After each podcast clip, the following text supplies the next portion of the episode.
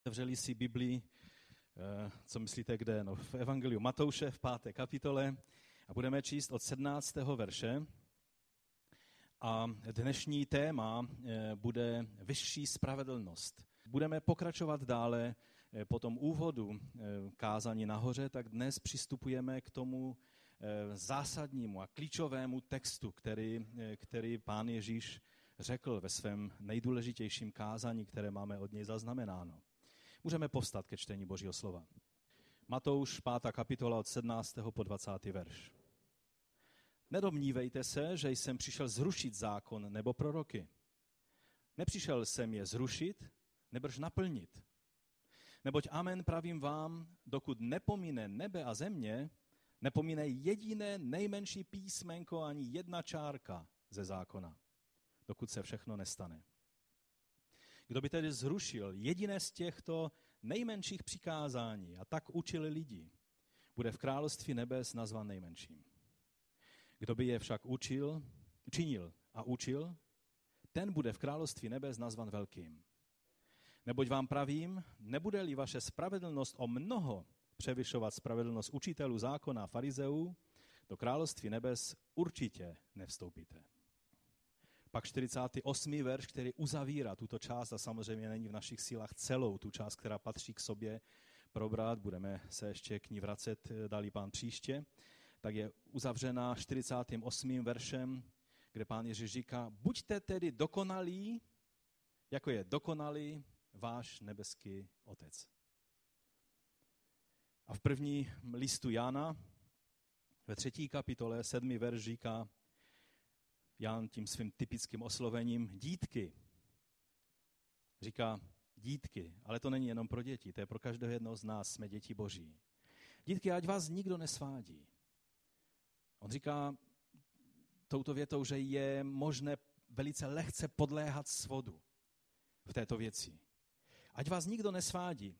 Kdo činí spravedlnost, je spravedlivý. Tak jako on je spravedlivý.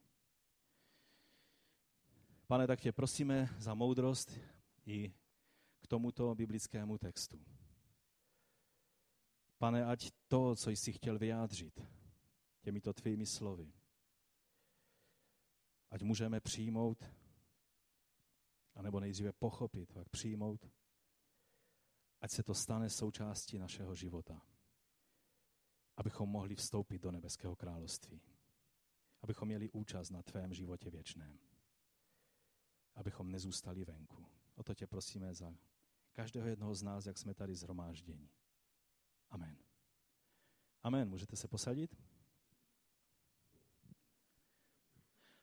Takže jsme dospěli k biblickému textu, který určitě mi dáte zapravdu, je jeden z nejdůležitějších v celém Novém zákoně.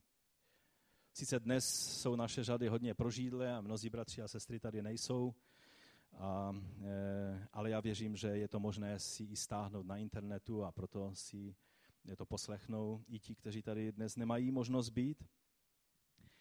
Ale protože se to, toto kázání dotýká určitého velice zásadního a klíčového Ježíšova vyjádření, které pokud nepochopíme správně, tak na konci toho textu je řečeno, že do království nebes určitě nevstoupíte.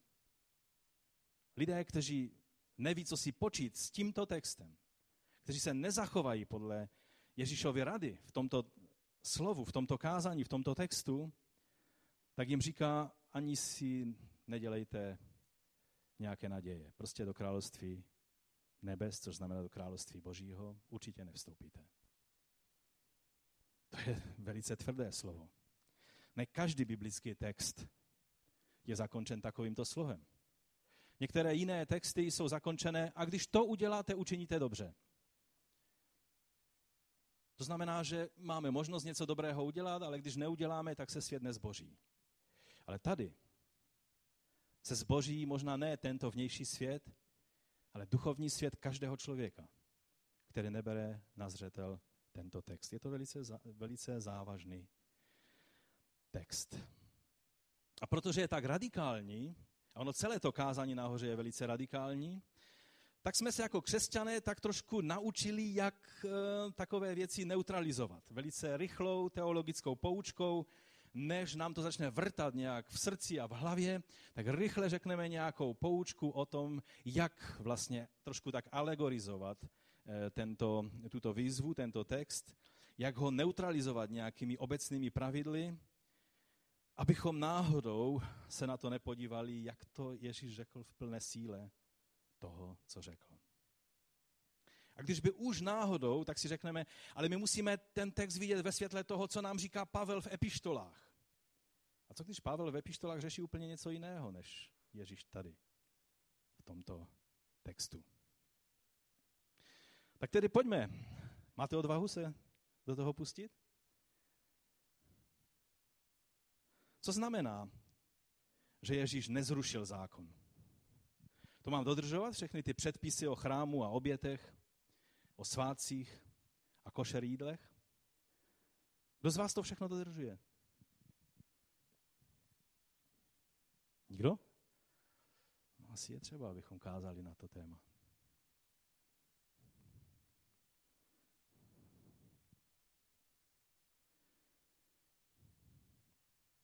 A když bychom to chtěli tak nějak ze všeobecnit a dospět k nějakému kompromisnímu řešení, pak co znamená to Ježíšové slovo, že ani čárka, ani písmenko.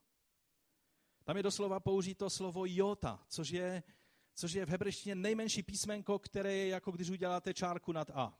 Taková, takový jenom, když oni psali těmi eh, takovými pery, eh, jo, tak, tak udělali jenom, jenom takový zařezek, maličký, takovou čárečku.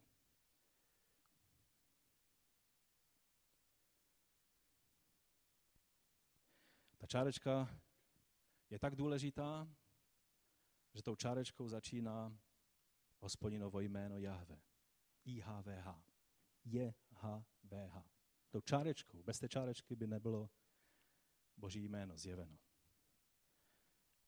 A na tom příkladu jenom chci ukázat, že skutečně Ježíš mluví o každé čárce, o každém písmenu.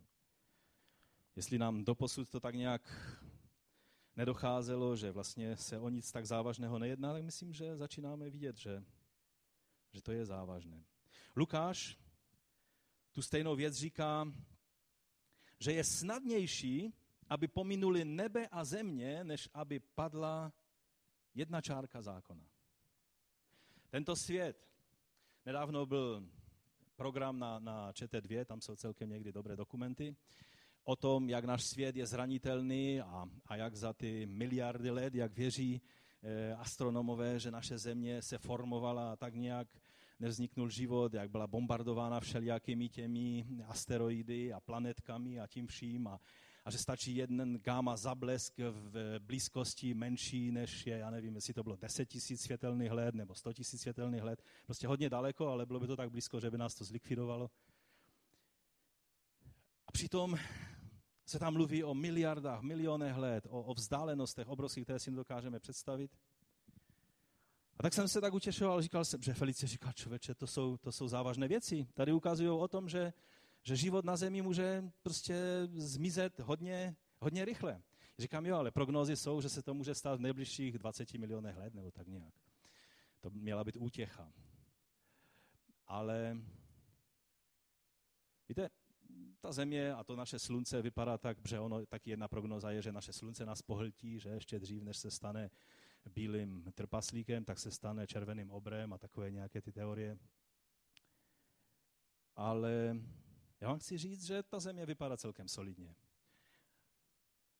Ale je schopna zmizet v jednom okamžiku skutečně rychleji, než byste přišli na to, že jedno písmenko v zákoně je zbytečné a nadbytečné a že ho můžeme vyhodit. To přirovnání je absolutně nepochopitelné a asi někdo z vás mi řekne, jo, já to chápu, to je normální, to mám vyřešené. Eh, tak bych se hodně divil. Je to, je to skutečně těžké si uvědomit. Ale to, co nám to říká, je, že na začátku nebyla hmota. Na začátku byla boží myšlenka. Na začátku všeho, čeho se dotýkáme a co známe a co vidíme a také nevidíme, byl Bůh, který je duch. a který vše stvořil. A i když proniká své stvoření skrz naskrz, tak on není součástí stvoření, on je oddělený od stvoření, existuje nezávisle na svém stvoření. A protože Boží zákon, Boží slovo pochází z jeho charakteru, vychází z toho, kým on je. Proto je věčné. Proto je věčnější než ta země, protože Bůh stvořil zemi, mohl se tak pokochat tím pohledem, jak to všechno nádherně funguje a mohl si říct, no tak to zkusíme ještě jednou a celé to zbalit. A taky je v Biblii řečeno, že jednoho dne se to stane. Je napsáno, že země i nebesa budou srolována jako svítek.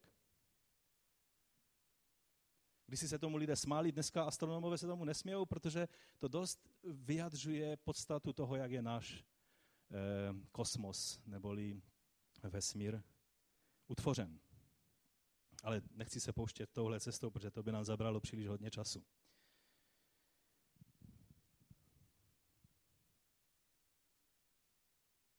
Takže kdo by zrušil, říká Ježíš, jediné z těchto nejmenších přikázání. Když bychom měli takový pocit, tak to musíme nějak tak ze všeobecnit. Jedno z těch nejmenších přikázání a učil lidí bude v království nebes nazván nejmenším. A naopak, kdo by učil ty všechny věci, ten bude v království nebes nazvan velkým. Cokoliv to znamená. Nevíme přesně, co to může znamenat. Víte, a přitom docela běžným učením církve je, že nejen zrušení těch malých přikázání, ale rovnou celého Mojžíšova zákona, že to je tak správně. Jedno z nejpopulárnějších rčení dnešních křesťanů je, že nejsme pod zákonem. Jsme přece pod milostí. Takže zákon pro mě neplatí. Můžeme si tam dát, eh, Aňu, nebo kdo jste tam za počítačem, ten obrázek? To jsem jen tak námatkou šel na stránky jedné církve, která říká, Ježíš byl koncem zákona, zákon Mojžíšův je, je odstraněn z cesty, eh, deset přikázání, sabat, zákon eh, boží, to všechno prostě je, eh, bylo, tam je takové to malé was, čili bylo odstraněno, překonáno, dáno z cesty pryč. Velice populární názor v dnešním křesťanství. Jak se tedy v tom vyznat? Jak porozumět tomu slovu? Víte, v přípravě na to dnešní kázání jsem prožíval skutečnou bázeň. Ono ta bázeň se mě už drží od celého minulého roku, kdy jsme se zabývali i desaterem a, a to hodně souvisí vlastně s celým tím rokem, co jsme procházeli desaterem a uvědomil jsem si, že máme dočinění skutečně s živým božím slovem a ne s nějakým archaickým starým seznamem pravidel, které je dobré brát v úvahu. Co znamená to, že naše spravedlnost musí o mnoho převyšovat spravedlnost učitelů zákona farizeů. Ne, že musí převyšit. O mnoho převyšit. Když jenom trošku převyšuje, to je málo.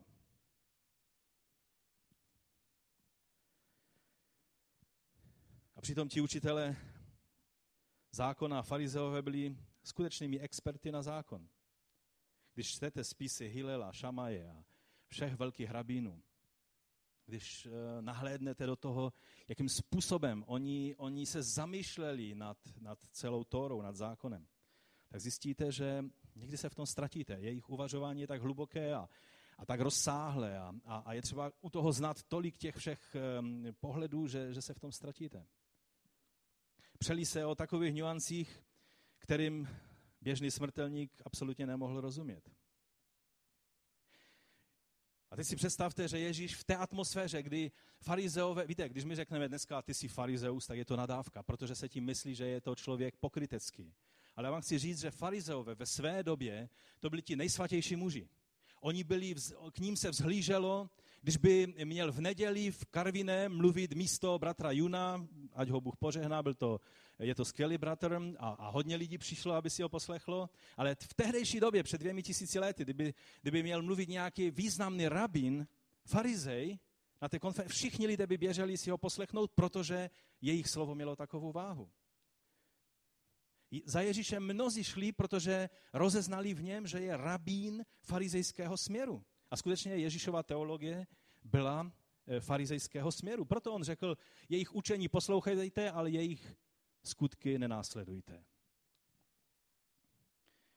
A tady nám je řečeno, že naše spravedlnost musí o mnoho převyšovat spravedlnost těchto svatých mužů, těchto, to, to, to, ten název farizej znamená oddělený od všeho nečistého. Tito mužové skutečně se jim jednalo o to, aby byli, aby byli posvěcení pro zákon. A teď nám je řečeno, že naše spravedlnost musí o mnoho převyšovat. Je to něco, jako by vám dnes, když teda se dotkneme trošku sportu, někdo řekl, že musíte běžet stovku rychleji než Usain Bolt a že jinak do nebe nepůjdete. Cítili byste se hodně bezmocní, že? Kdo jste běželi dobře stovku? Někteří tady jsou. Byly doby, kdy já jsem běhal dobře stovku, ale nevypadá to už teď tak, že? Us, eh, Usaina Bolta, jeho tělo vypadá celkem víc připravené na to, aby běžel stovku jako blesk. A najednou byste se dozvěděli, že musíte běžet rychleji než on. On má světový rekord. Jediný, kdo ho může porazit, je on sám.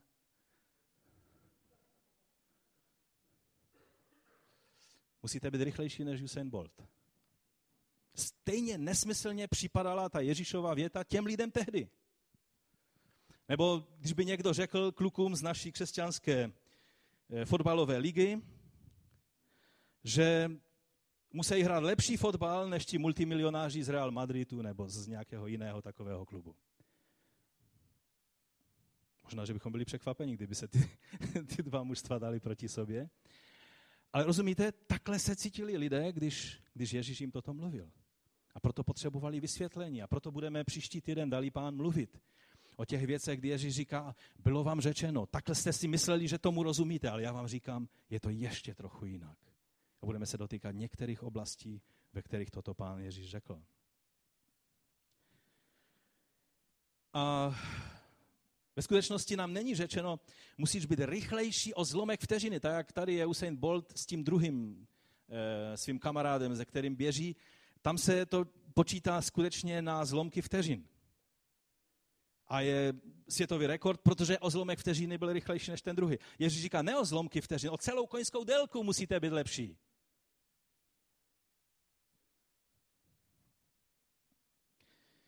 Je vidět, že se musíme nad tím hodně zamyslet. Vždyť jen seznam všech hrabínských nařízení v Myšně, což je ústní tradice k Tóře. V anglickém překladu má asi 800 stránek. A pak je celý Talmud, který je výkladem Tóry a Myšny. To znamená i psané, i ústní tradice. A ten má asi takto, jeden český novinář spočítal asi 5 milionů slov.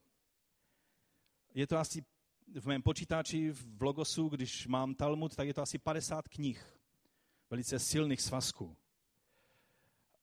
A je to velice obsáhlé. A oni, oni to znali. Vlastně oni byli těmi, kteří tvořili Talmud, kteří, kteří to všechno poznání do toho, do toho vkládali. Takže je třeba se nad tím skutečně zamyslet. Co znamená, že do království nebes určitě nevstoupíme, pokud ta naše spravedlnost nebude taková, o jaké zde Ježíš mluvil. Pojďme si zhrnout některé body, eh, k více se už nedostaneme, budeme v tom pokračovat eh, příště, dalí pán, ale za prvé bych chtěl říct, že boží pravidla, tak jak nám vysvítá z toho biblického textu, boží pravidla pro život neboli boží zákon jsou stála nikdy nekončí. Klíčové slovo v tomto verši je plero, plerosai, plero, to znamená naplnit. Naplnit. Tam je řečeno, nedomnívejte se, že jsem přišel zrušit zákon nebo proroky, nepřišel jsem je zrušit, nebrž naplnit. A klíčové slovo je pochopit, co znamená to naplnit. Co tím Ježíš říká. Většina křesťanů u tohoto slova přispěchá s vysvětlením, které sílu toho Ježíšova tvrzení pěkně neutralizuje. Ano, on zákon nezrušil, on jej naplnil, naplnil je za nás, abychom my jej nemuseli plnit. Takhle se tím lidé povzbuzují. Ježíš důkladně a dokonale naplnil zákon a tím pádem už já ho nemusím plnit. Když si pomyslíme na absurdnost tohoto tvrzení, protože Ježíš byl bez hříchu, to znamená, že já mohu řešit? To, že Ježíš byl svatý, to znamená, že já mohu žít nesvatý život? Když Bible říká svatými buďte, protože Otec nebeský je svatý, dokonalými buďte, protože je dokonalý váš Otec nebeský? Takže takový názor, že Ježíš žil pod zákonem, abychom my mohli žít mimo zákon, ve svobodě a ve volnosti, nedává smysl. Když mluvíme o zákoně, když eh, se mluví o, eh, o tom, bude nám to fungovat ještě? Eh, když se mluví o, o tom zákon boží a prorocí, co tím je myšleno? Tak zaprvé samozřejmě je tím myšleno desatero božích přikázání, že? S tím tak nějak většina křesťanů souhlasí. Pak je tím zároveň myšleno ovšem i prvních pět knih Mojžíšových, eh, prvních pět knih Starého zákona, což, což je Tora, což je boží zákon. A ovšem, když se mluví o zákoně a prorocích, tak tím je myšlený celý Starý zákon, který se, kterému se někdy Židému říkají Tanak. To znamená, že je to Tora, Navím, to znamená prorocí, a pak jsou ještě i spisy Eh, Ketuvim, čili eh, to jsou vlastně všechny ostatní spisy, jako, je, jako jsou žálmy, jako jsou eh, knihy historické a tak dále.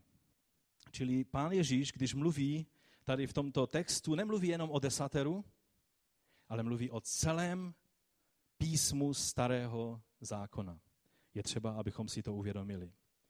Pokud pán Ježíš v, ve svém kázání, ve svých skutcích něco napadal, pak eh, to nebyla ani jedna z těch tří věcí, o které jsem mluvil, ale vždycky to byla další věc, kterou rabíni a obzvlášť farizeové ještě k tomu přidali a to byla takzvaná ústní tradice, nebo oni věřili, že Mojžíš přijal psanou toru na Sinaji, ale že přijal taky ústní toru a tu předával ústně. A e, ta byla zapsána, ta, je, ta se vlastně nachází v Mišně a v e, Talmudu a vytvořili spoustu, spoustu regulí, jakým způsobem dodržovat to všechno. A jestli pán Ježíš eh, něco kritizoval, nebo i apoštol Pavel, na něco, pokud na něco útočili, pak to byla ta část ehm, toho takzvaného zákona, kterému také rabíni říkali zákon. Takže to, co tady vidíme jako hlavní věc, je, že pán Ježíš tím svým vyjádřením potvrdil kontinuitu Božího slova. Někdy váháme, jak se, jak se zachovat ke starému zákonu. Chci vám říct, že starý zákon není jen úvod k novému zákonu. Starý zákon je vlastně Ježíšovou Biblii. Je i Biblii apoštolů.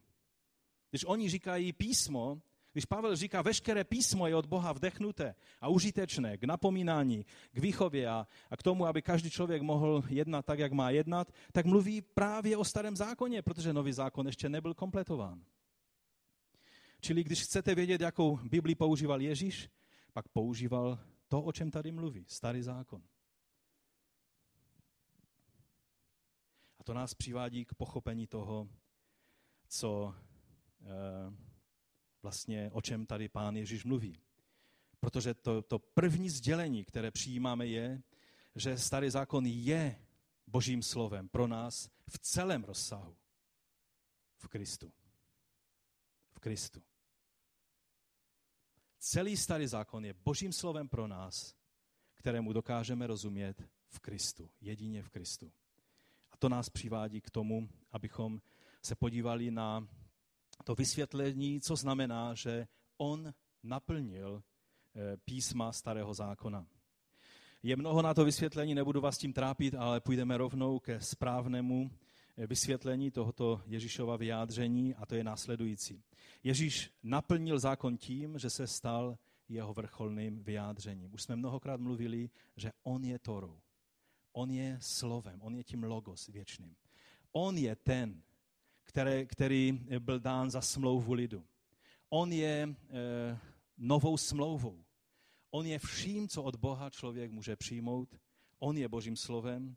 A proto, když on přišel na tuto zem, tak veškeré vyjádření toho, k čemu písma starého zákona směřují a na, na co ukazují a o čem prorokují a na co třeba i někdy v obrazech a v různých i třeba e, ceremoniích, kterými lid izraelský procházel, tak to všechno směřovalo ke Kristu a ukazovalo na Mesiáše, na Krista. A tak tomu rozuměli i staří e, Eh, rabíni, kteří byli ještě před narozením Ježíše Krista. Nedávno jsem četl zprávu o tom, eh, jak jeden eh, rabín, myslím, že se jmenoval Nehumius, tak on studiem Božího slova došel k závěru, on žil 50 let před narozením Ježíše Krista.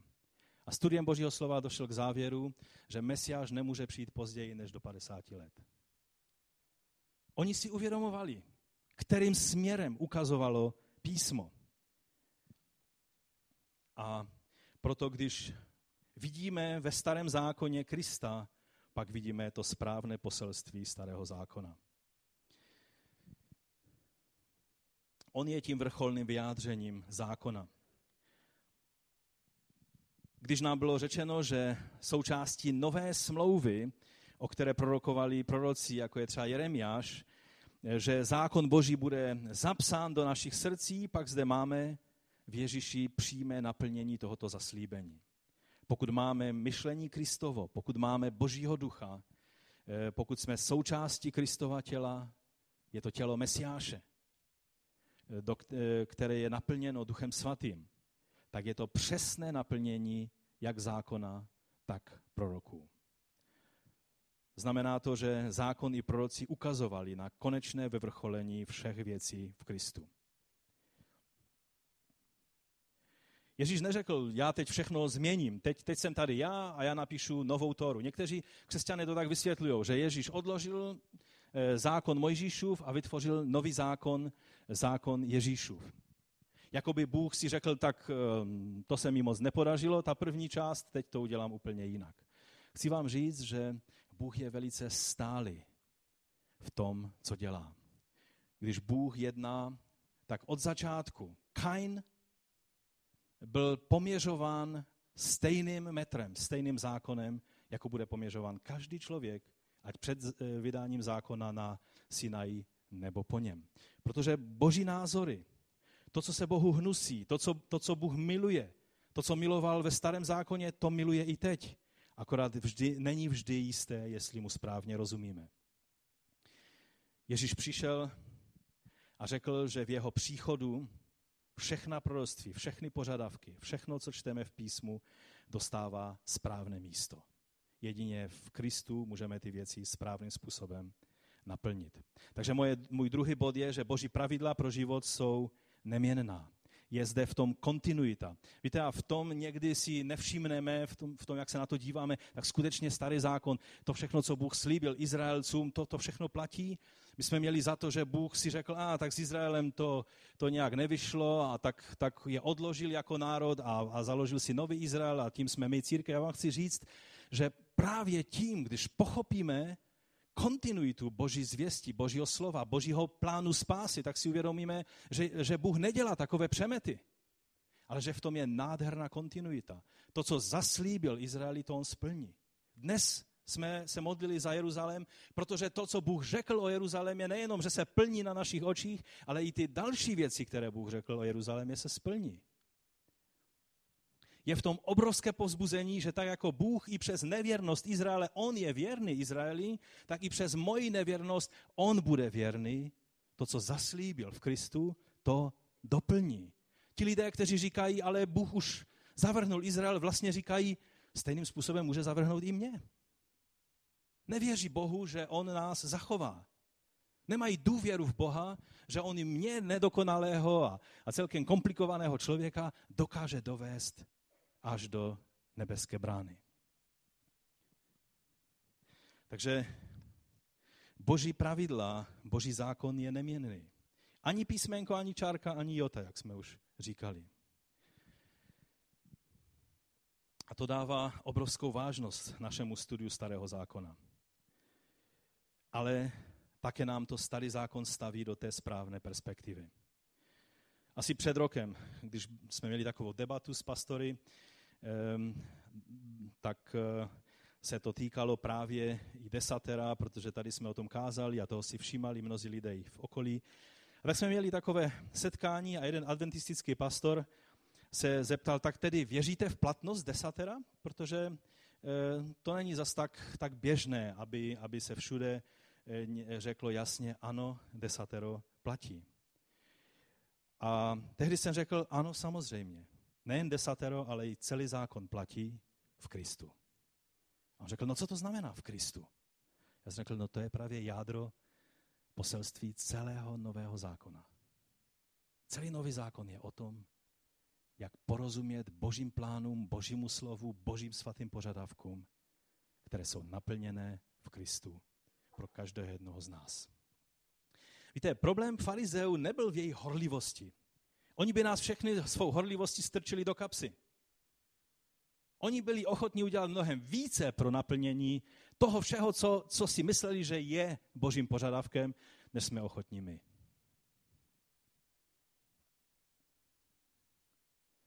Čili jejich problém nebyl v horlivosti a nasazení, s jakým se snažili dodržovat boží zákon, ale byl v tom, že v něm neuviděli toho, kdo přišel, jako vyjádření všeho, o čem zákony proroci mluvili.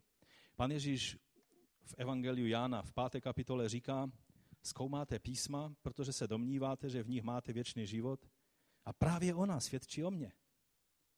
Jako by tím chtěl říct, studujete písmo, které je obrazem mě.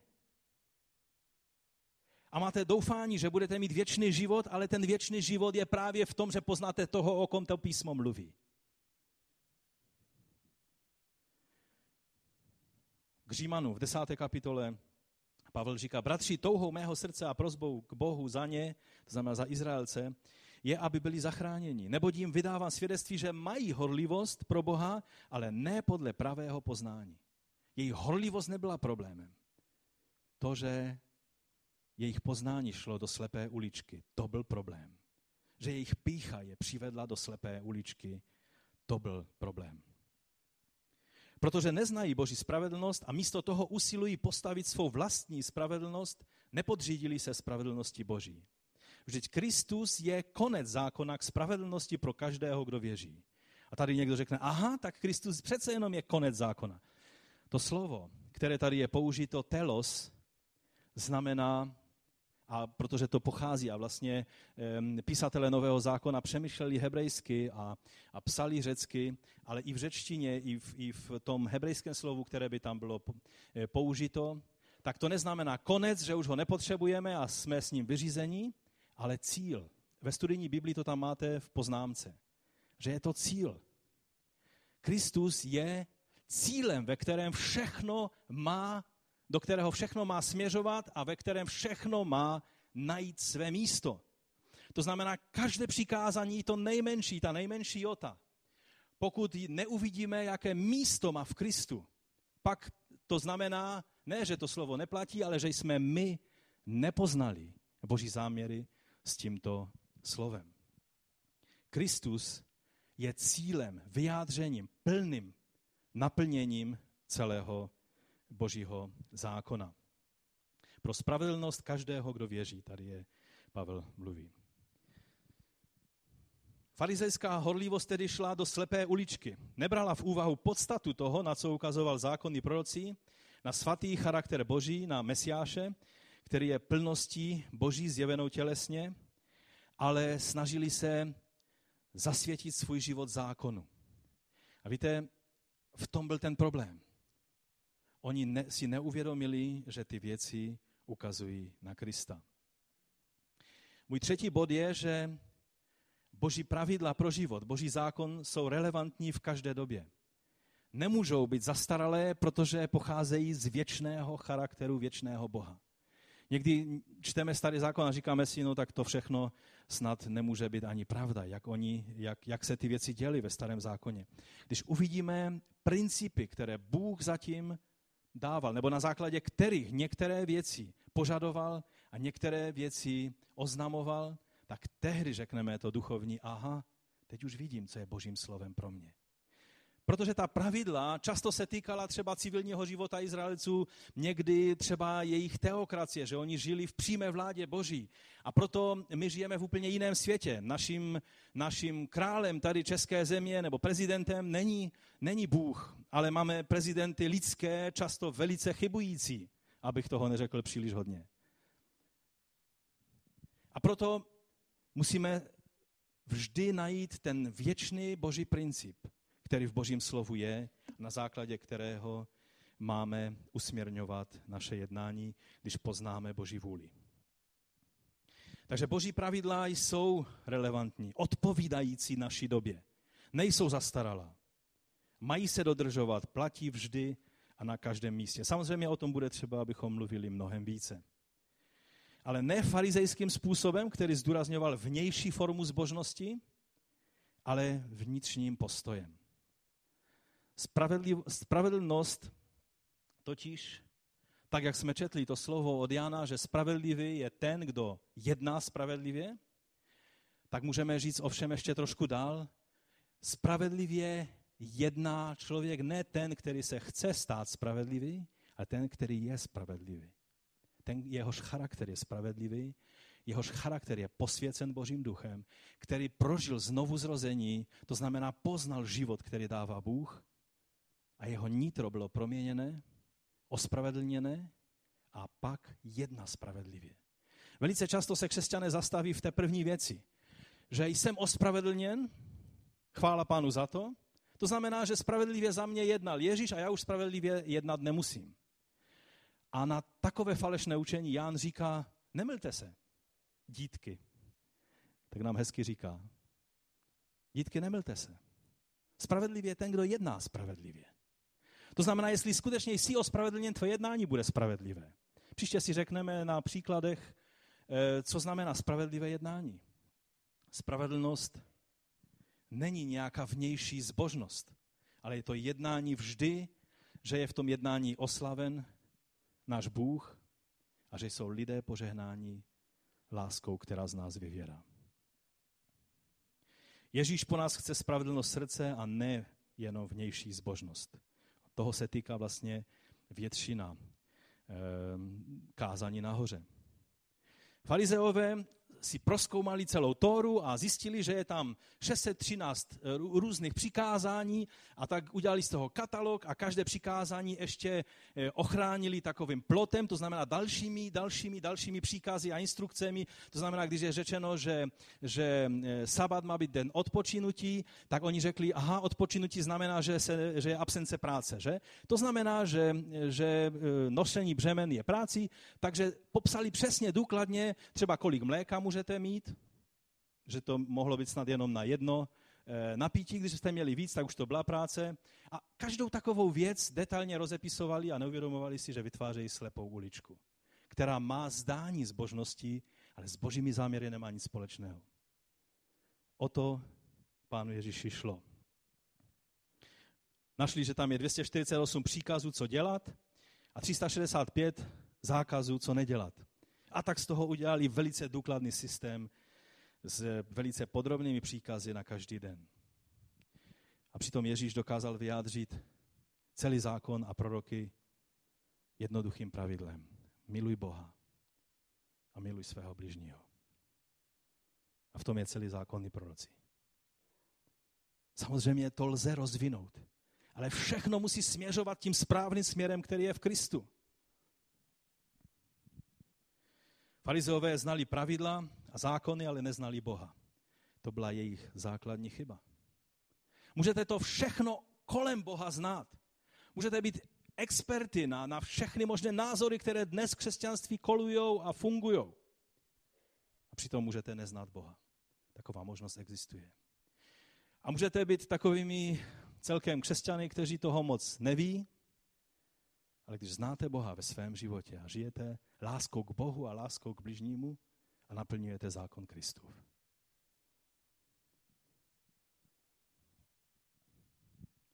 Farizeové byli schopni cedit komára A velblouda nechali jít, protože teď se zaměřovali na komára. A pan Ježíš jim tak chtěl říct, víte, komár vám za stolik neublíží, ale ten velbloud vám rozšlápe půlku života. Dejte si na něho pozor. Dejte si věci do souvislosti. Podívejte se, kam ty věci mají směřovat.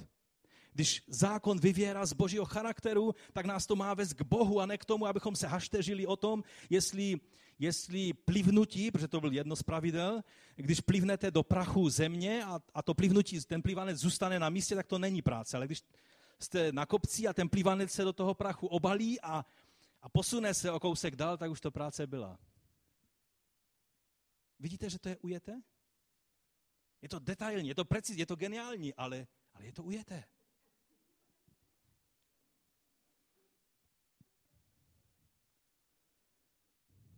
Víte, respekt a strach z trestu nás nedovede do cíle. Nás dovede jen určitý kus cesty. Do cíle v Kristu nás dovede láska. Ano, někteří rádi citují Augustina, miluj Boha a pak si dělej, co chceš. A zdá se, že, že to je takové pravidlo, které skutečně má pravdu. A, a chápeme, jak to Augustin myslel. Myslel to velice dobře. Že když skutečně milujeme Boha, pak naše touha bude vždy po věcech, které se líbí Bohu. Ale Ježíš to vyjádřil lépe a řekl to takovým způsobem u Jana ve 14. kapitole. Říká, jestliže mě milujete, zachovejte má přikázání. Vrcholným vyjádřením lásky je, že budeme dělat to, co čteme Ježíši na očích, co čteme v jeho slovu, k čemu nás nutká jeho duch svatý, Protože ty všechny věci směřují k jednomu a to je, aby Ježíš Kristus byl vyvyšen, protože on je naplněním všeho ve všem. On je plnost božství tělesně. On neřekl, pokud mě respektujete jako pána, tak mě budete poslouchat. On neřekl, pokud pochopíte, že ve mně je plnost božství, budete mě poslouchat. Ale on řekl, jestliže mě milujete, to znamená, milovat může jedině ten, kdo pochopil, oč jde. Kdo pochopil, co skutečně Bůh Kristu udělal. Co skutečně znamená to, že Bůh, který je stvořitelem veškerenstva, sestoupil na tuto zem, pokožil se, přijal, přijal podobu služebníka, stal se jedním z nás, byl oplývaný a zbytý a přibitý ke kříži. Více už ponížit nemohl.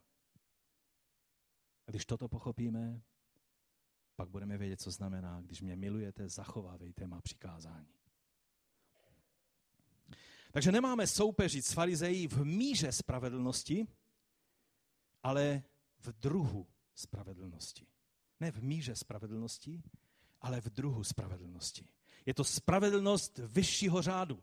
Je to spravedlnost vyššího řádu, která ovšem nepoužívá takovéto laciná gesta, jak máme na tomto plakátu, ale když bychom si použili zase sportovní příklad, jestli tam můžeme dát, představte si, že máte soupeřit ještě dál, že máte soupeřit, že, že, jsme, že jsme kajakáři, veslaři. Jo? Veslujete někdo? Rádi? Ne? Nikdo? Opravdu? To je celkem zajímavý, zajímavá věc, zajímavý sport. A, a dobře to pro, pro, propracuje celé tělo, takže vidíte, že ti Češi, kteří tam začali se dostávat do popředí, takže to jsou fakt dobří borci. A teď by vám řekli, musíte veslovat rychleji, abyste předstihli ne o kousíček, ale hodně ty veslaře farizej, kteří jsou v tom mistři světa. Jak je můžete předstihnout? Víte, budete se cítit hodně, hodně slabě a hodně, hodně nemohoucí do momentu, a neměli bychom žádnou šanci.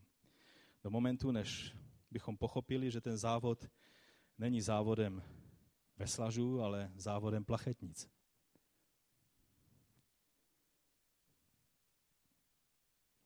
A že ti veslaři to tak trošku nepochopili. Že oni tam s těmi vesly se snaží padlovat. A najednou kolem nich proplujou ty, veslář, ty, ty, ty plachetnice, které jedou mnohem rychlejší rychlostí, protože do jejich plachet se opírá dech Boží. Slovo vítr a dech a duch V hebrejštině je přesně to stejné slovo, ruach, hakodeš. Duch svatý.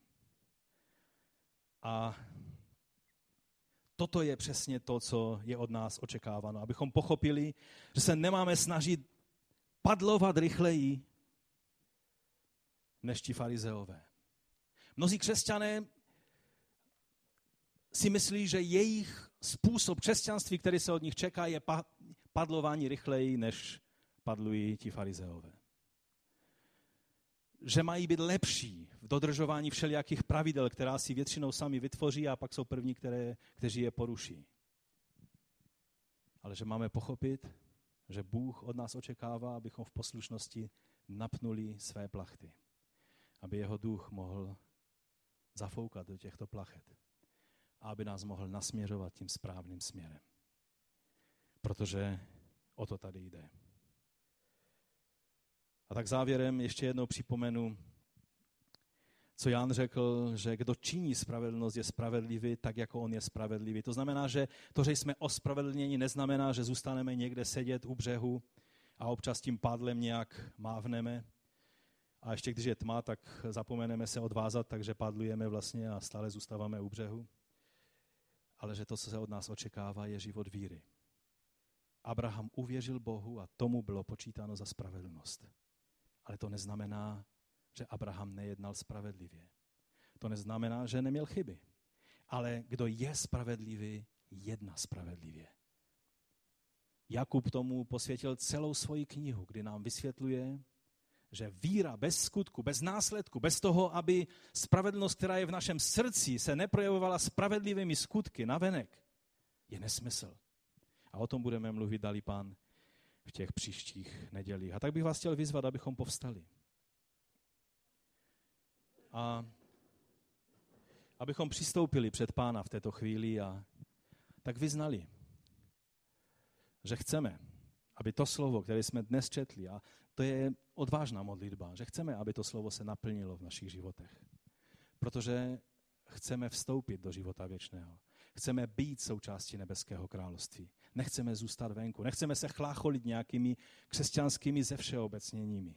Ale chceme poznat, jaká je vůle Boží, abychom, když milujeme Pána, tak mohli naplňovat jeho vůli. Pane, my stojíme před tebou jako jednotlivci, ale také jako tvá církev. A tak nám odpust, že často jsme tak nějak se spoléhali na to, že když ty si naplnil zákon, tak my můžeme si žít podle svých své volných myšlenek.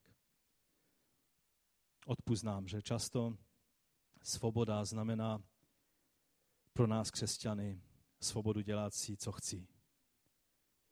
Pomoz nám, abychom pochopili, co znamená svoboda skutečná k tomu, abychom byli schopni naplňovat tvé záměry, ne z vlastní síly, tím padlováním života, ale abychom otevřeli své srdce jako to dobré, tu dobrou plachtu, abychom mohli ten dech tvého ducha přijmout.